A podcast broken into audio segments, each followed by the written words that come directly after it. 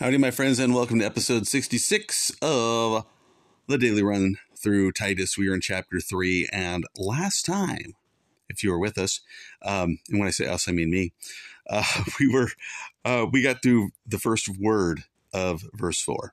Because verse 4, uh, Paul is telling Titus, um, he's reminding him of this point, right? That he should encourage his people to speak to speak evil of no one, to be peaceable, gentle, showing humility to all men. Right, showing humility to all men. That's kind of the, the I think that that pivot point, right? Because when we talk about showing humility to all men, we we look at other people. And it's very easy to look down on people, especially when you've been in the church for a while and you've been a Christian for a while. It's very easy to start to look down on those who are outside.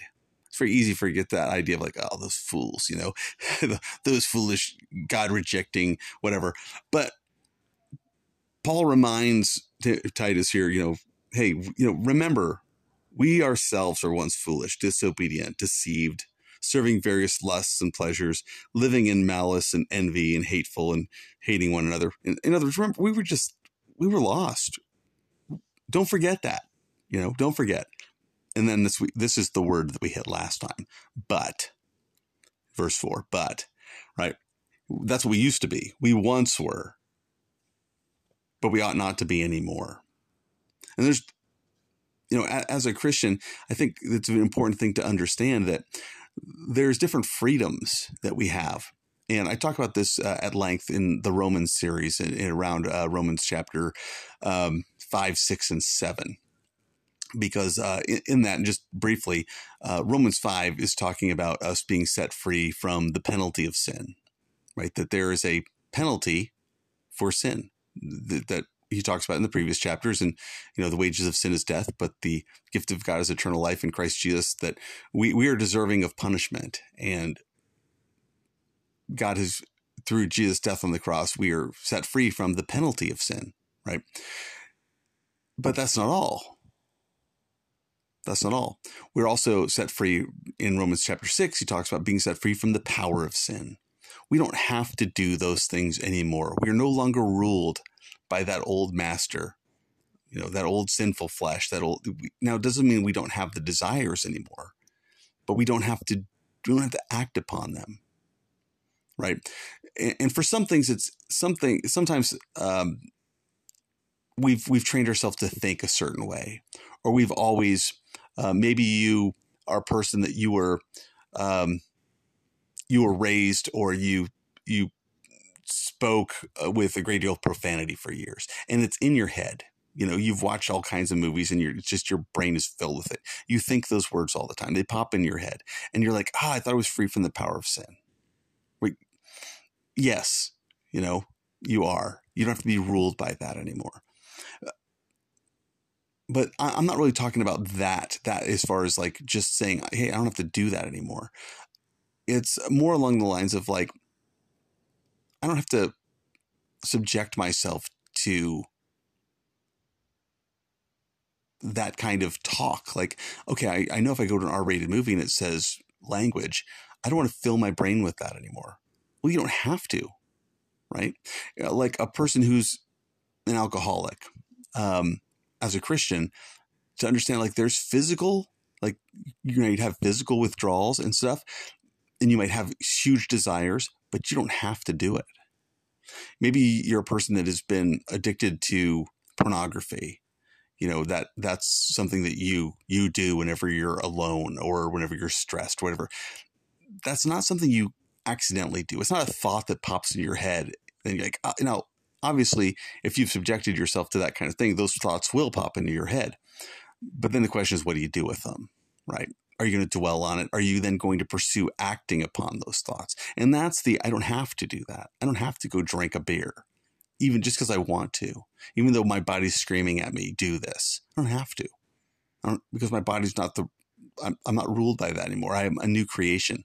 Um, I'm set free from the power of sin. You know, in Romans 6, he says, reckon yourself dead indeed to sin, but alive, um, alive to God through Christ Jesus our Lord. And so, you know, I don't have to look at pornography, even if I'm thinking, oh, I really want to. No, I don't have to. I'm set free from that. There are steps, the physical steps to do those things that are, it's different than the thought that pops in your head. Um, habitual behaviors. Um, there's a difference between having a habitual behavior, like you know, uh, maybe you're a person that you just speak quickly without thinking and you say hurtful things to people. That's a little different than writing it down, writing mean letters to people, right? Because that there's a level of effort that goes into that, a process. There's a process to drinking a beer, right? It requires going to the refrigerator. It requires getting one, opening it, and pouring it in your mouth. Looking at pornography, it requires going to your computer, turning on your phone, opening that website, whatever. There's a process. Hopefully that makes sense. But there's a there's a great there's this great freedom that we have been given in Christ, where we don't have to be ruled by that stuff anymore. We don't, I don't have to do that thing. I don't have to go through those processes. I can stop and go, ah, praise the Lord, I'm free from that. I don't have to do that. Now, if I say something that I shouldn't say, or a thought pops into my head, or I start dwelling on something that I shouldn't be dwelling on in my mind, well, then I, I need to catch myself and repent and say, God, forgive me. You know, forgive me um, for what I'm for what I'm dwelling on. And usually, you know, if it's like bitterness where you're angry at somebody, you're just dwelling on it, to stop and say, God, I want to pray for that person. I pray for your blessing upon them. I pray for your forgiveness. I pray that you would do a work in their heart and their life. And Lord, I pray that you would um, forgive me for holding on to bitterness. You know, that kind of thing. So, anyway, um, another freedom we have is that we don't have to be hung up on have I done enough? Some people would call that the preoccupation with sin. You know, have you know, have I have I been good enough? No, because we just have this this right relationship with God through Jesus Christ, right? And that's what he brings up here. Like we used to be these things, but we've been set free. He says, But when the kindness and the love of God our Savior toward man appeared. And then there's a little aside here. Um, he talks about and I, and I mentioned this a few days ago that, that Paul does these asides and it gets kind of confusing. He says, But when the kindness and the love of God our Savior toward man appeared, not by works of righteousness, which we have done, but according to his mercy, he saved us through the washing of regeneration and renewing of the Holy Spirit. And he goes on from, from there. But the point he's making is this that we we were changed. And what changed us was, well, when we recognize we receive the kindness and love of God, our Savior, toward us, right? Not through our own works of righteousness, which we have done, which is the beginning of verse 5, but according to His mercy, what He saved us. And, and I think that that's, again, that's the point that he's making is that we shouldn't look down on these other people. We should understand we were once that way. And what's the difference? Well, God has revealed his kindness and his goodness to us. And my prayer ought to be for them that God reveal your kindness and your goodness to them, that they might see their need for you. And hopefully I can be an instrument in that. I can be a person who's sharing about his kindness and goodness. I can be a person who's living that out and they recognize a difference. And so, anyway, we'll break this down a little bit more as we go. But um, I think a lot of times as Christians, we forget the freedoms that we have. There's a fourth one, by the way, and that's the freedom from the presence of sin. That is one we we hope for. Hope for not in the manner of I hope I have that, but hope for in the manner of it's a promise yet fulfilled. Right? Eventually there will be that time where I'm in the presence of Christ and presence of God and sin is absent. You know, and I'm free from the very presence of sin. Praise the Lord for that day. Amen.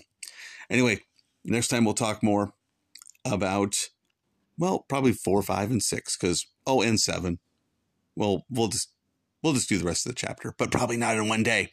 Anyway, God bless you. Talk to you next time.